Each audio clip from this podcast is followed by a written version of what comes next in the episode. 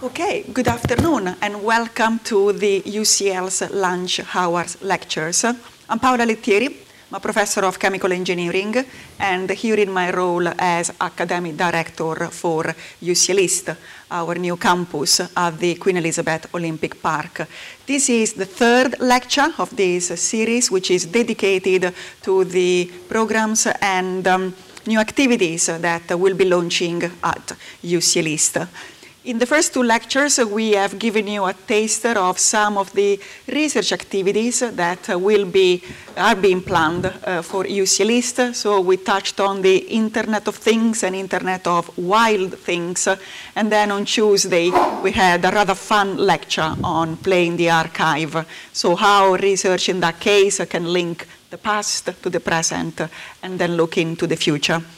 But today's the focus is on uh, educational programs and the facilities that we have designed for UCL East, so to enable the connection between research and teaching and also between theory and practice, so following the principles of the connected curriculum. Before I formally introduce John, who will be delivering the lecture today, perhaps I need to say a couple of words about UCL East, and in particular spelling out the acronym, which stands for Experiments, Arts, Society and Technology.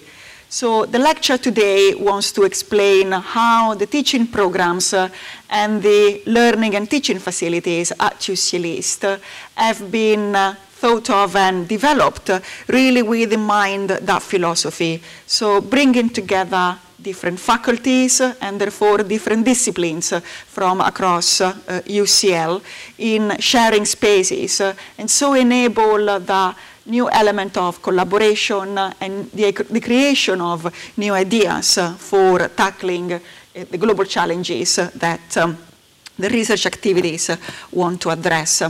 So Professor John Mitchell has been at the heart of the uh, discussions and really idea creation uh, around the uh, learning programs and the, and the teaching and learning facilities at UCL East. John is Professor of Communication Systems Engineering in the Faculty of Engineering Sciences, but is also Vice Dean Education in Engineering. And with UCL East, he wears a couple of hats, I would say. One as faculty lead for the Faculty of Engineering, so looking after the entire uh, section of activities uh, that engineering will be having on the Queen Elizabeth Olympic Park.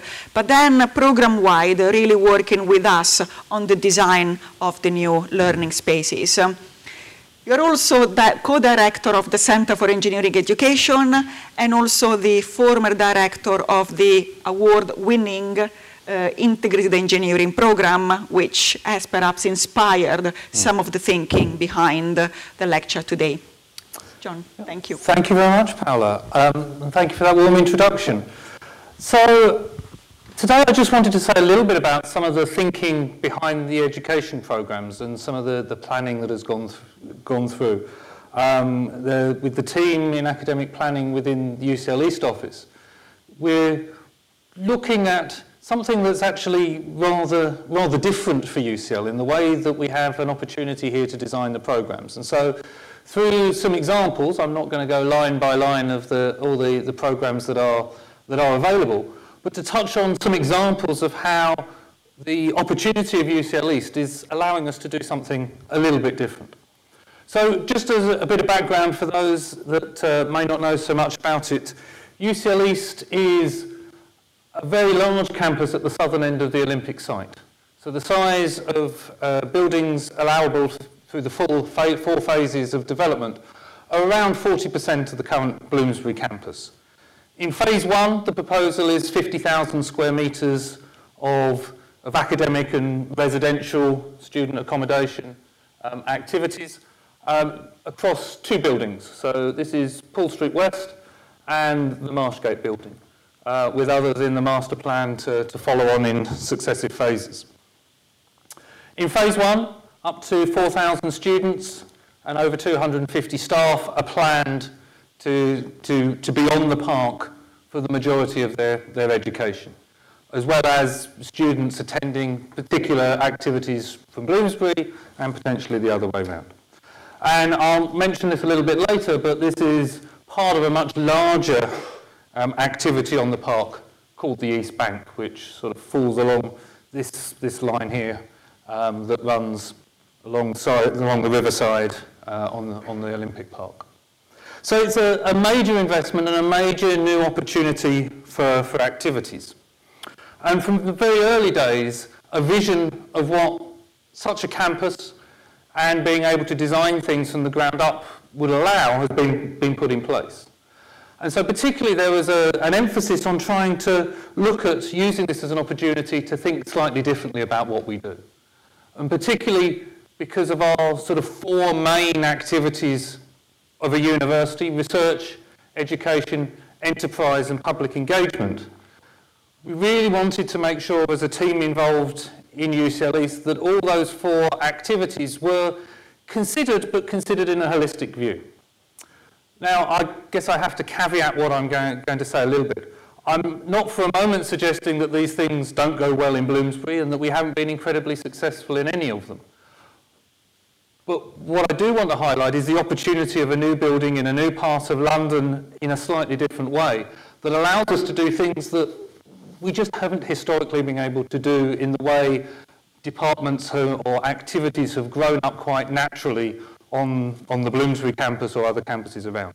There are some actually some very good examples of satellite activities that have had this in small part, but that combined with the scale of UCL East, I want to try and suggest gives us a really unique opportunity to think differently about how we can connect these areas together as we develop new programs, new activities, and think about what the next generation of education, research, enterprise and public engagement is, is going to look like.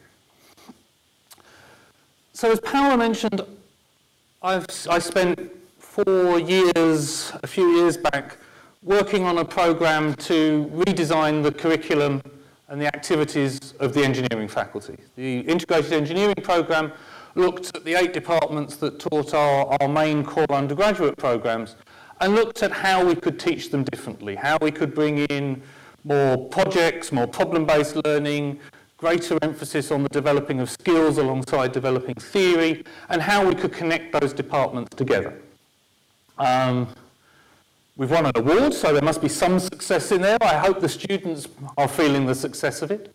And we had a conference recently, and some of our uh, alumni came back and talked about particularly how the emphasis on, on skills has helped them, and now they've gone out into the world of work in a, in a range of jobs.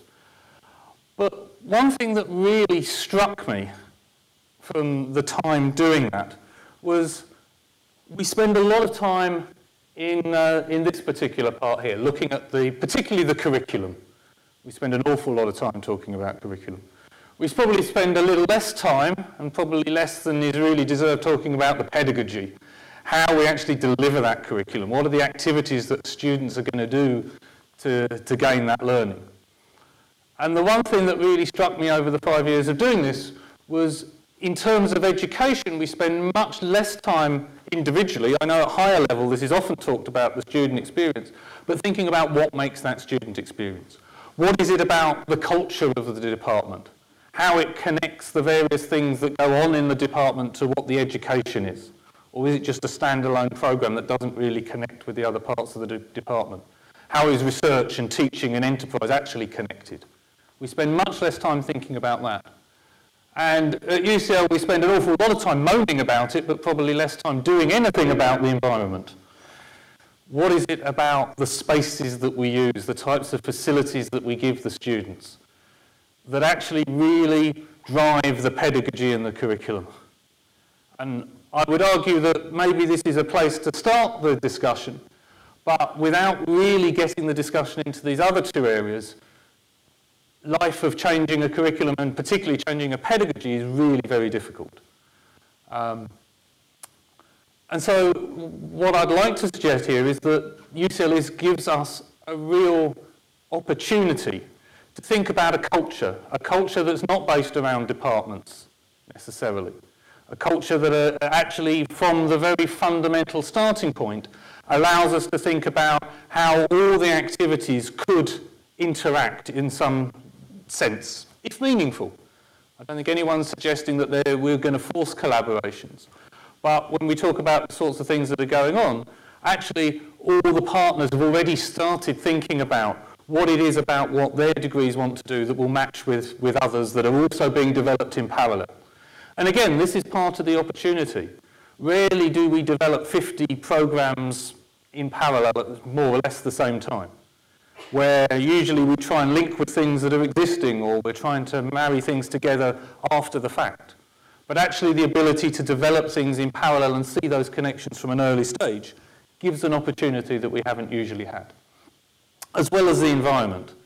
As I say, in the past we've thought about what we'd like to do here and then tried to fit it to the environment we have at best or been constrained by what we have here that is forcing pedagogies that are not quite what we would like to have done. The idea we have, I look at Paola very cautiously when I say it's almost a blank sheet of paper of what we can design in a building. I'm contractually obliged to say within financial constraints, I think, at that point. But we have the opportunity to develop something that really fits to what we want to do and design things for purpose is, I think, such, such an exciting opportunity. For many of us, it's been absolutely overwhelming and we've not really known quite what to do with it at times. So I'm going to try and pick some of those out in a little more detail and give you some examples from the portfolio of UCL East to illustrate some of the ideas. So first I want to talk about the culture. So what is very different, and some days a real headache, but some days a real pleasure, is the idea that across two buildings, separated by a bridge and a river, we have eight different faculties. We have a, a list of 15, I think, different activities that are going on. Now, most universities build a building for a department or at most a faculty. The idea of a multi-use building with multiple different connected around a vision activities but that don't necessarily fall in disciplinary boxes is very different. Very exciting, but also very challenging. So the idea that people from the life sciences are working alongside people from robotics, uh, from a business school alongside culture and, and a, a, a, an interest in the oral history of London gives opportunities for collaboration that probably we hadn't even seen when the discussions first started. And so this culture is feeling really at the heart of how the programs are starting to grow up and develop over time. So if we think about some of the research that's going on, we try and really to link to that vision of experiment, art, society and technology. So our research activities based around creative practice, creative media, new ways of presenting information to the outside world, around robotics, around design for disability, around how we get information from the environment, from sensors, and what that means for the environment itself, how we design sustainably, ecologically, our, our cities, our infrastructure, and all our activities. And as well as how we think about our, our history, our public history, our oral, oral history. We also have activities around making, around the development and interaction with materials, around manufacturing, and around what the next generation of transport and fuel is going to look like.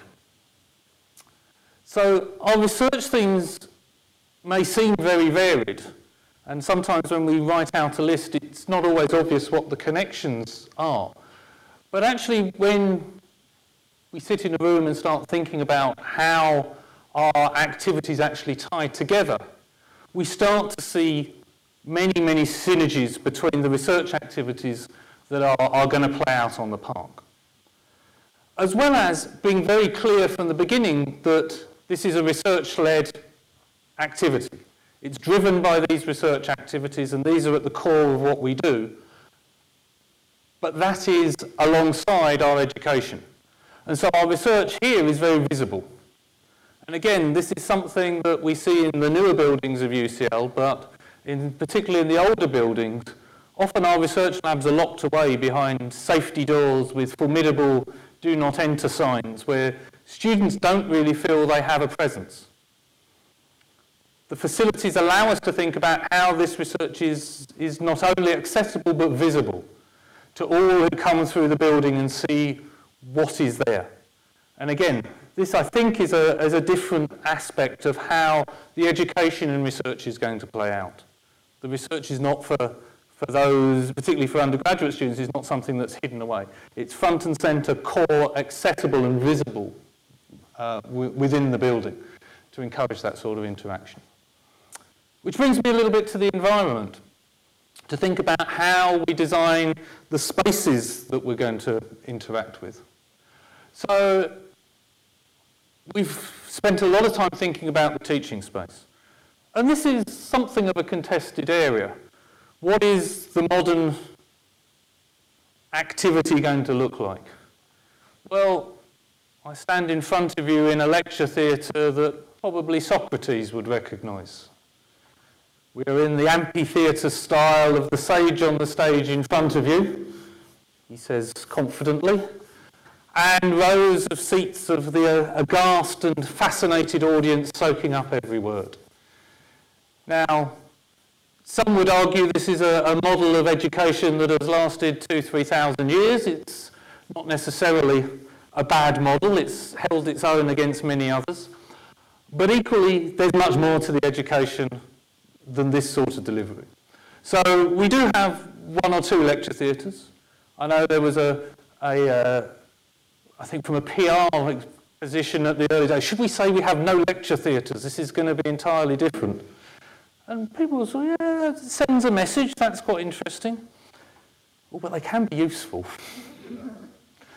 so I think and this is probably within UCL style quite considerably. Rather than make a big statement for no particular good effect, we are, there are a couple of lecture theatres. There's a, a cinema that Michael is involved in that can double as a lecture theatre. There is, I think, one or two rate, two rate lecture theatres of, of some style within.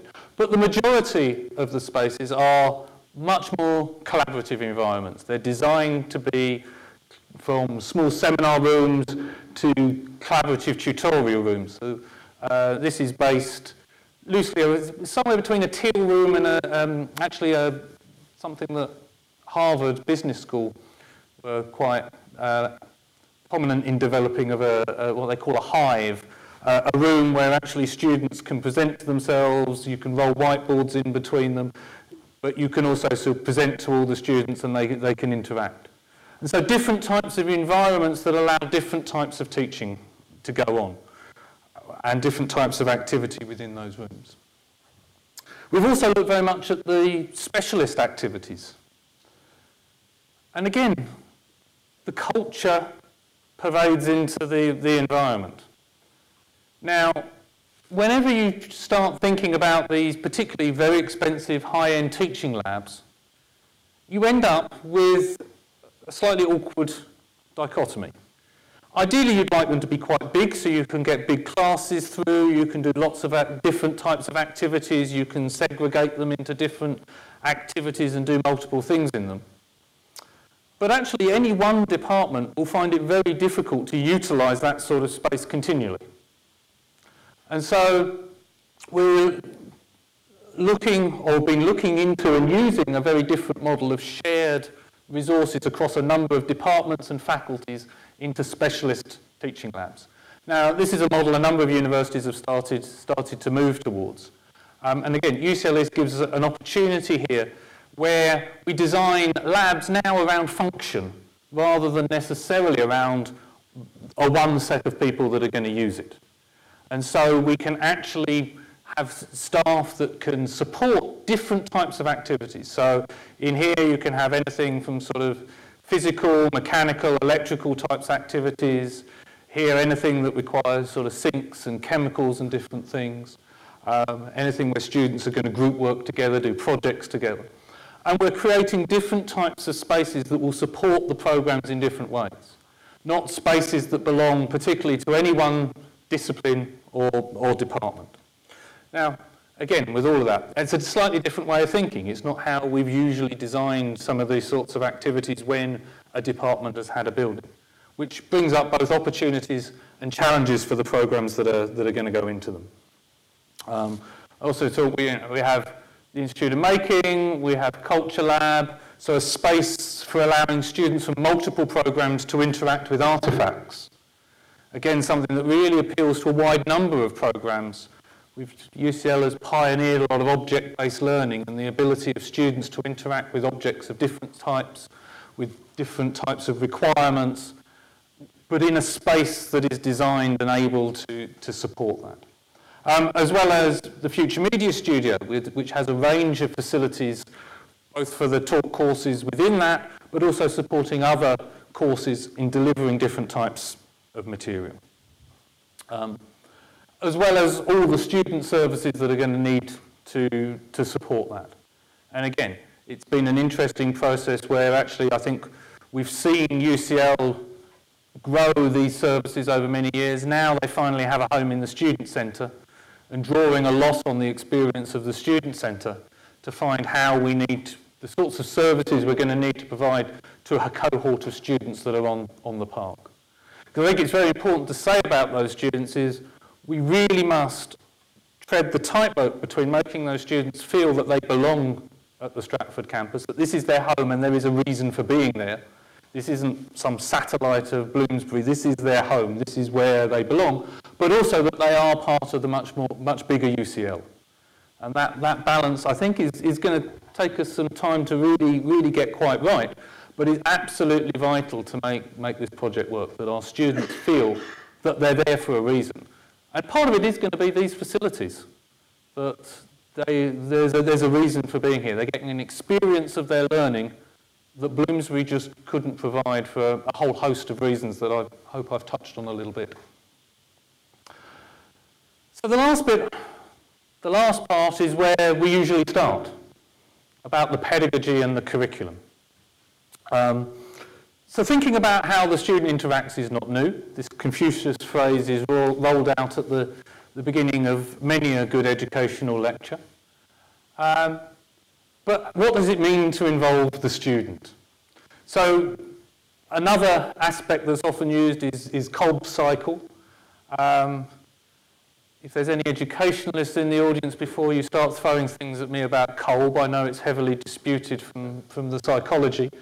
But as a tool to think about what sort of activities you have in your curriculum design, it's actually, I find it quite useful to think about actually we, you, we need to give, build some of these opportunities in the way the, the, we deliver material to students, the activities we give our students, to allow them to take the abstract theory, the generalization, and reflect on it through applying it and through learning from that sort of experience. And that's very much what our experiential learning idea is trying to draw out. Um, now, experiential learning typically is viewed in, in one of two terms. Either something within the curriculum that helps the student apply their theoretical knowledge, some form of experience. Now, again, these are theories that have been talked about for a long time. You can go back to the 20s and 30s and Dewey and Kilpatrick talked about project-based learning and the project being a, a vehicle for student learning. Um, but thinking about what activities connected to our research, connected to our facilities, our students can interact with. As well, or the more direct view of actually students going out and really experiencing things as part of their, their education. We tend to break, break experiential learning down into these two parts. And we have to be a little bit careful. We pushed experiential learning a great deal within the IEP when we designed it, and did some research on how the students felt about it. Um, we talked a lot about authentic learning, the fact that the sort of problems that the students should deal with, the projects they should be involved in, should be authentic, should feel real, should not be toy projects, but something that has a, has a meaning and they can connect to. And to an extent that works well. Except what we found was actually what the students believe to be authentic is not actually necessarily what is truly authentic. And many things that we actually took from industry as real direct examples of authentic ways projects would evolve, the students didn't feel were real. And they got very upset by that and, and shied away from it because they thought we were sort of teasing them, despite actually they were you know, real examples that came, that came from industry. So again, there's a fine line about what authenticity means to the students, and it doesn't necessarily mean that it is absolutely authentic. Um, and that needs to play out a little bit in how, how we design the activities. So if we take that, again, I'm using the word pedagogy perhaps loosely as a, as a, a framing for the sorts of activities we might use, I, we come to curriculum. And you know, at UCL, we talk heavily about the connected curriculum. Um, we talk about the six aspects of the connected curriculum that we want to see in our programs. And all I've talked about so far plays very well to those six aspects, and these are examples of how that might play out. So I've just talked through the six and give some examples of what that's meaning for some of the programs that we're, we're talking about. So one of our early adopter programs that's currently starting at here east, at the north end of the park, um, is from the Global Disability Innovation Hub. So a centre out of engineering but collaborating with many others that looks at how we design the world or artifacts for those with various sorts of disabilities and how we collect data sets about what's going on. Um, so this is a project in, in India that is central to some of the data set that's used within the MSc Disability in Design and Innovation that will be starting later this year, that actually uses wheelchair users and, sensors that, um, that they have on, on their wheelchairs to actually map the accessibility of cities. So they're collecting data all the time about how difficult it is to access and how um, the access affects their mobility around the city. So this is real-life research, funded research, part of a major international project that is feeding directly into the design of the MSc as one of the case studies and data sets that they use within the MSc. So this is bringing the researchers to the students, to bringing the research that we're doing into the heart of the, uh, the, the, the program. The second aspect is this through line of research. And again, here I'd like to draw out the environment that we provide. So some of the aspects that I've talked about, the memory workshop, the object-based learning room, these are, at their heart, research facilities. They are allowing researchers to interact with objects, store objects, to collect new data sets in the case of the memory workshop. But they're also places for the students. And again, this is something that we have good examples at UCL. I think we could do with more of spaces where the line between it being an educational space and it being a research space is very much blurred. And often we only do that because we have to and we only have one space. These are designed to be spaces like that, where the research and the students' interaction with that search, research is a fundamental part of the programs that they're involved in. The third aspect is about students making connections across subjects and out to the world. And so here, I think, I think it's important to mention some of the partners that are going to be on the, on the park. And again, this broader culture and broader environment that we're in is bringing increased opportunities. So if we look, so Marshgate and Pool Street buildings are here, uh, and the, uh, the Olympic Stadium, West Ham, and the, um, the Aquatic Centre here. Westfield Shopping Centre. This is the East Bank site. Waterfront, sorry, site. The whole thing's East Bank, is it? Good. Um, where we have the Victoria and Albert Museum, we have Sadler's Wells, we have London College of Fashion, we have the BBC Symphony Orchestra and Chorus. So we have a number of partners, uh, all of whom are very keen to interact. Accommodation, I think, is the, the, the red on, on here. Um, and build new relationships. Now, this can be many things. It's interesting, of course. You know, we started with London College of Fashion, and uh, immediately, well, everyone thought, oh, well, I'm sure there's cultural in interactions and things we can do. Actually, they were very interested to talk to us in engineering about wearable technologies, and so a whole range of new conversations are building up about how we interact with this new set of, um, set of partners on what really will, I hope, feel a very vibrant university and cultural district um, as part of the park. And again, the ability of, so I think roughly within a few years everything opens at the same time. The ability to design from the ground up new programs, new approaches. Obviously, London College of Fashion, I think, are moving a lot of their existing activity out there rather than necessarily new activity. But these new relationships, I think, are going to be a fundamental part of how our students interact beyond the walls of their, their degree. Um, the fourth one is probably the most close to the experiential learning in direct comparison, uh, connect with workplace learning. And so here, a new program being developed in engineering around product design and innovative design. And so here, didn't even know it did that.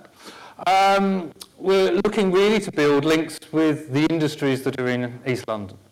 Across from manufacturing through to high value, small bespoke creative uh, design firms, there's a wealth of activity in, in East London. Much of it is relatively small industry. The, not so much of the big industry is, is there uh, uh, um, as it used to be, but the ability of students working in a, in a design, in a product innovation space to interact. And so we're looking at a slightly different model. It's actually borrowing probably common, more common in North America, Canada, a co-op model of interactive terms where large projects where students might spend time between the industrial partner and the program delivering on a particular product or process or, pro or project over the course. So something that really tries to tie the interaction with industry much more firmly into the curriculum. So rather than it being a, a year out or a summer placement, here, actually, the learning that we expect the students to have for credit as part of their degree is a mix between the activity uh, uh, and the workplace, between the university and the workplace.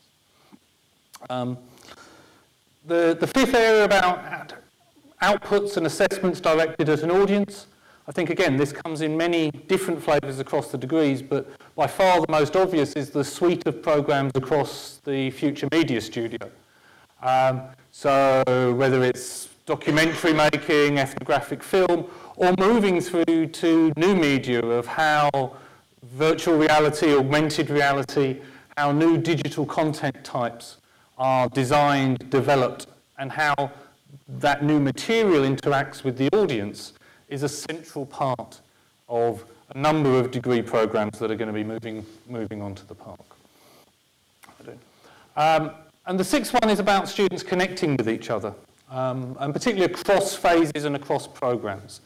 So an example, we heard about the Internet of Wild Things earlier, or may have heard about it in one of the earlier talks. This, I think, is a very good example of this, how students from programs in the robotics and uh, autonomous systems area, in the Bartlett area of connected environments, and the life sciences through nature smart cities there's a plan for them to interact over how we understand, how we sense, how we gain data from, and how we interact with the natural environment around us. So it's bringing those that are involved in the design and development of infrastructure with technology and those in understanding the life sciences and ecology together as part of degree programs to interact on understanding how it's not just technology that goes out there into the field for interactions. So I think the aspects of a number of the degree programs really speak to how we create a curriculum that connects a number of things together. We also have a few areas that we see that cut across those. They're not explicitly one of the six, but they come out of, if you're doing these six things, there are things you're likely, we're going to have to think about that connect them together as, as, as we think underneath. Um, I think for me, certainly the big one is thinking about the inclusivity of our program.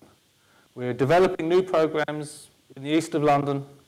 We're thinking about how we can provide access to those programs for a broader range of students and how both we can attract talent that plays to our tagline of London's Global University, but also makes us think about the environment we're in and how we can support the communities that are around us and that make up our, our local interaction. So um, I think very exciting discussions of foundation programs, year zero programs, of course art, making, engineering, that will allow students who have different backgrounds or are looking to change direction to enter into to some of our programs and prepare them to ensure that they are successful when they enter those programs. Sustainability is something that has been a tagline for the Olympic Park since it very began. London, one of the first highlights, taglines that it gave out after winning the Olympics was this would be the most sustainable games ever. Um, I think they did a fantastic job of living up, up to that, and I think that's part of the legacy that we need to live up to, both in what we do on the park, but also how our programs are preparing our students to understand what that means. Now, coming from engineering, sustainability is a word we bandy around a lot and means some quite specific things in many of our disciplines. Whereas the broader community, and we have discussions, you know, I have a pub, science, technology, engineering, public policy department in my faculty and a management science. Many of our programs, it's less obvious what sustainability actually means in their terms. If you're building chemical plants, perhaps, or building new bridges, it's fairly obvious. But I think it is beholden on us to think about how we add a flavour of sustainability in all that we do across all of our degree programs, preparing our students for a world where any interactivity they have needs to have a flavour of sustainability to it. Which really builds to the final point of also building an entrepreneurial, an entrepreneurial mindset. Now, I have to be a little bit careful here because this doesn't necessarily mean entrepreneurialism. It doesn't necessarily mean we want all our students to go out and form their own companies. Nothing wrong with that, but that's not, necess- that's not the first drive. It's really about thinking how we're developing the future leaders, how we're developing the students that are going to be not, maybe not necessarily the captains of industry as would have been said 20 years ago, but are going to be the thought leaders in their area. They are going to be the go-to people for the new ideas, which I think if we can tie a number of these aspects together, we have a, a good chance of being able to do. So I hope that gives a flavour of how we're thinking about the programs, some of the programs that are, that are being developed, and some of the opportunities we have to make the most of what is really a historic opportunity on the park from being able to think about so many things at one time. An opportunity I certainly have never seen in my 20 years at UCL in such a development and at such a scale. Um, and something that hopefully we can really latch onto and do something quite uh, novel, exciting and innovating. Thank you very much for your attention.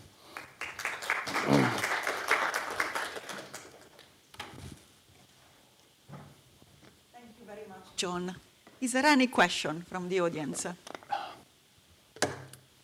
Good. I guess a question from me then. Um, we have been developing the academic vision, mm -hmm. as you have presented, with um, a lot of um, passion and enthusiasm because we do believe that the philosophy of uh, bringing together experiments, arts, society, and technology can be done in a place like UCL and really giving life or a new life uh, to the interdisciplinarity that we, we have got uh, in this university. This brings challenges, uh, I expect. We all hope that the, the, the, new campus will be successful and there will be loads of students uh, really taking advantage of the new uh, programs uh, that they will be uh, have available. You've done the integrated engineering program in the faculty. How easily have the students adjusted to a new way of being taught? or to a new way of having to ah. think all of a sudden in that case about the engineering discipline that they had uh, um, undertaken to study? Yes, thank you. That's a, a, that's a very, very good question. It's a very interesting question, actually. Um, certainly when I started a, a change program, I, one of the first things I was told by many people, oh, you've got to remember academic staff are conservative. They don't like change. Um, which there's some truth to that, probably not as much truth as I was, I was led to believe. The bit I was told about less but came to discover is actually students can be very conservative as well. They know they've gone through a system that has taught them a certain way and um, they've experienced. I think they know that university is going to be different. All the research shows that they're expecting something slightly different. Um, but it can be quite an uncomfortable shift, particularly uh, for students who have you know, really gone through, have been high flyers in a system playing one game to change, change the rules of the game considerably. But it can be done. It needs good communication, it needs good support. Um, I think one thing we really learnt from changing to more experiential learning is you do have to think very carefully about how you support the students, how you ensure your environment is inclusive in terms of the types of activities you get students involved in and how you support them in that. I think where a lot of these sort of things go wrong is where you where don't think enough about what that support is going to be. Just put, putting a student in an environment and assuming that they will be able to be able to deal with it is without the appropriate support, preparation, consideration to a number of factors can be is often where things come, come unstuck. Um, within the IEP, we put quite a lot of work up front for that because I think we, we, we appreciated that from some of the pilot work. Um, and we have continued to build more and more in as we've, we've gone along, as we found actually the support of the, supporting students in that transition to a, to a way of working that many are not have not necessarily had a great deal of experience of um, is absolutely critical. And so again, I think this plays into some of the student support services that we've discussed. Actually, I think there are things that we're still going to have to think as we see the nature of the programs develop, of what that suite of support is for students. Predominantly, I mean, to help ensure the transition and that they get the absolute best out of the experiences that you're giving them. Any, any question that uh, maybe this um, might have triggered? Um, it's interesting to hear what you said about the transition from, I suppose, school into a more mm. integrated program. Has, has there been any work about the outcomes? So when students then go on into work, are they be- like any evaluation of whether they're better prepared for work or whether companies find them to be, I suppose, with the entrepreneurial mindset yes. more set up for a different style of working? So I have to make an excuse at this point. We've only had one graduating year so far, so we're still in early days from that program. Um, and that is part of the plan. Again, it, it's longitudinal studies of, of that sort of experience are quite difficult to do, but I think it's absolutely vital to show that there's been impact. I think it's one of the biggest flaws of much sort of educational research in know, uh, whole-scale curriculum changes that very rarely is there good longitudinal data of what that actually means. I think, you know, we've got plenty of anecdotal data about in, improved performance of, of final year students, in particularly in terms of projects and the way they approach them. We've got great feedback from industry about, yes, this is what we, you know, these are the sorts of students we're looking for, and we can see particularly, uh, I find more and more industry don't really talk so much about knowledge so much. They want, it's attitudes and attributes they talk about more of, you know, students that interact in a certain way that can work across the business. These are the sorts of things they're looking for. And they see them played out in many of the activities that we do. So we've had at that level very positive response, but actually, yeah, any hard evidence following up, we're probably, yes, just in the process of starting to collect that because that's the phase we're in. Um, and it's both challenging, but I think you know, it's going to have to be really, if we really want to show to others that this is a change worth putting the effort into making, we're going to have to collect and collect quite rigorously. Thank you. Any other thought or question? Anne. Wait for the microphone. Otherwise, it doesn't get recorded. Okay, uh, so obviously, based on your experiences with the IEP, but mm. also on what you've talked about here, from an academic perspective, um, does this entail more work? Does this take away from your, you know, because obviously each academics mm. are involved in research and teaching. Sure. So, to what extent does having this new approach sort of encroach on is it like the, a new type of academic that is needed, or what? You know, how does this Um, impact on your on your everyday Yeah. academic in this new campus? It, it certainly requires a different skill set. Um, the difference between preparing a 30 hours of PowerPoint and standing behind a, a lectern and delivering them to actually engaging with a class and in, in, a, in a very different environment is, is a different skill set. It can be uncomfortable. It's not, um, particularly things like facilitating group work. Um, I did some we did some research on this and you know talking even to academics that had 10 15 years experience of this still you know trying to manage group dynamics and you know help groups when there were you know personal personality issues they still find challenging and I don't think you you ever get entirely used to doing that sort of thing. So it does require a different skill set. It requires you to be more engaged. But certainly personally, and the majority of staff I talk to, they find it a much more rewarding way of teaching. You actually see, you can often see learning taking place in a way that a sea of 150 blank faces just doesn't quite, quite give you. Um, it requires, it also requires different types of preparation as well. Um, I think you can, um, you know, one of the reasons I think that the lecture has stuck so long is that actually it is nice, nicely scalable. Once you go beyond about 40, 50 students, it doesn't matter whether it's 70, 150, 400. As far as the classroom goes, it scales very nicely. The printing bill just goes up slightly, that's it. Um, although the one big thing that I prefer, that prefer for this is many of these experiential activities, if you get the assessment right, which has to be different, I mean, I've seen people do it, but to run a really experiential, immersive activity and then give an exam at the end just feels a little bit, little bit wrong. Um, I, I, I, would prefer, I prefer most of the assessments we've put in place over marking 180 exam scripts any day of the week. So I think all in all, it doesn't, I've, I've, I've seen little evidence that it creates huge extra workload, but it is a rather different workload, and it's spread rather differently over the year.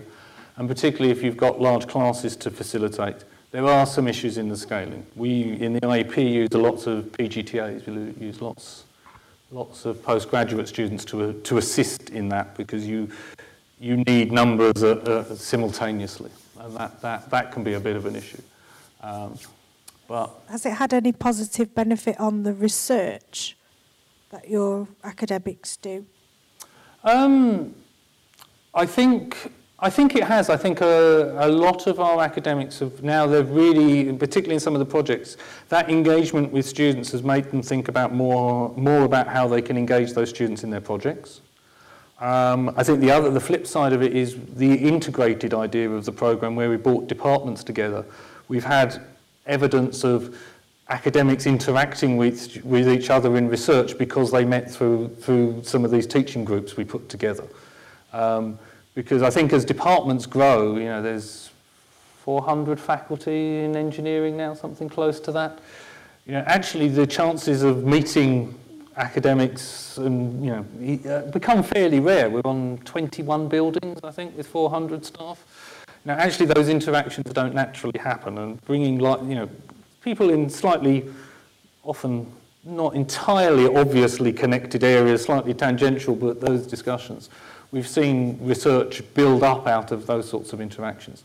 So I think this point of not, you know, you teach one thing, you research another, that, that breeds this sort of connection. You know, I often say we've been incredibly good at UCL and our, our research powerhouse status comes about from the fact that actually we have fairly loose boundaries. You know, I've never worried about whether someone's in another department or another faculty to work with them. I'm not, you know, I don't think my head of department says, oh, it's not in our faculty or it's not. You know, we're very loose. We're very good at making these collaborations at research. We've been much worse at it at teaching, and that's partly because of the structures that are there. Now, I'm sure the heads of the university argue that they've put all the structures in place to allow us to work across our boundaries very easily. I've also heard that there's no structures in place and we do what we like and it works well because of it. And the truth probably sits somewhere slightly in the middle. But I think that's actually quite important to build, that we've not got these boundaries. And it's, it is, it, I mean, to your point, there are, there are tensions in that. You know, we still have departments, we still have faculties, we're not building new structures for UCL East. Um, but there has been right from the very beginning a real spirit of collaboration. Now, occasionally it gets knocked out when you have to put that on a spreadsheet. That's always where things get a little bit more difficult. But it's always been there underlying. People have been really excited about, oh, there's someone else. You know, Michael's got these wonderful studios and things. We can do all sorts of really cool things when we're in the same building as Michael. That, it's that sort of thing that I think you know the project has kept alive and is going to have to really work to build over the, the, the as we come up to opening because that's where the really exciting stuff is going to happen in these these collaborations that we haven't quite seen just because staff are in the same place together or doing similar things.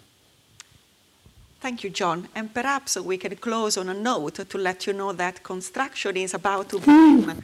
so Mace have now built the hoardings around the, the site and there is a live camera, so we will be sharing uh, the, the link so you can actually see on a daily basis now the, the loan being removed and the digging uh, progressing. So it is truly exciting. So thank you very much, John, and thank you very much for attending today's lecture.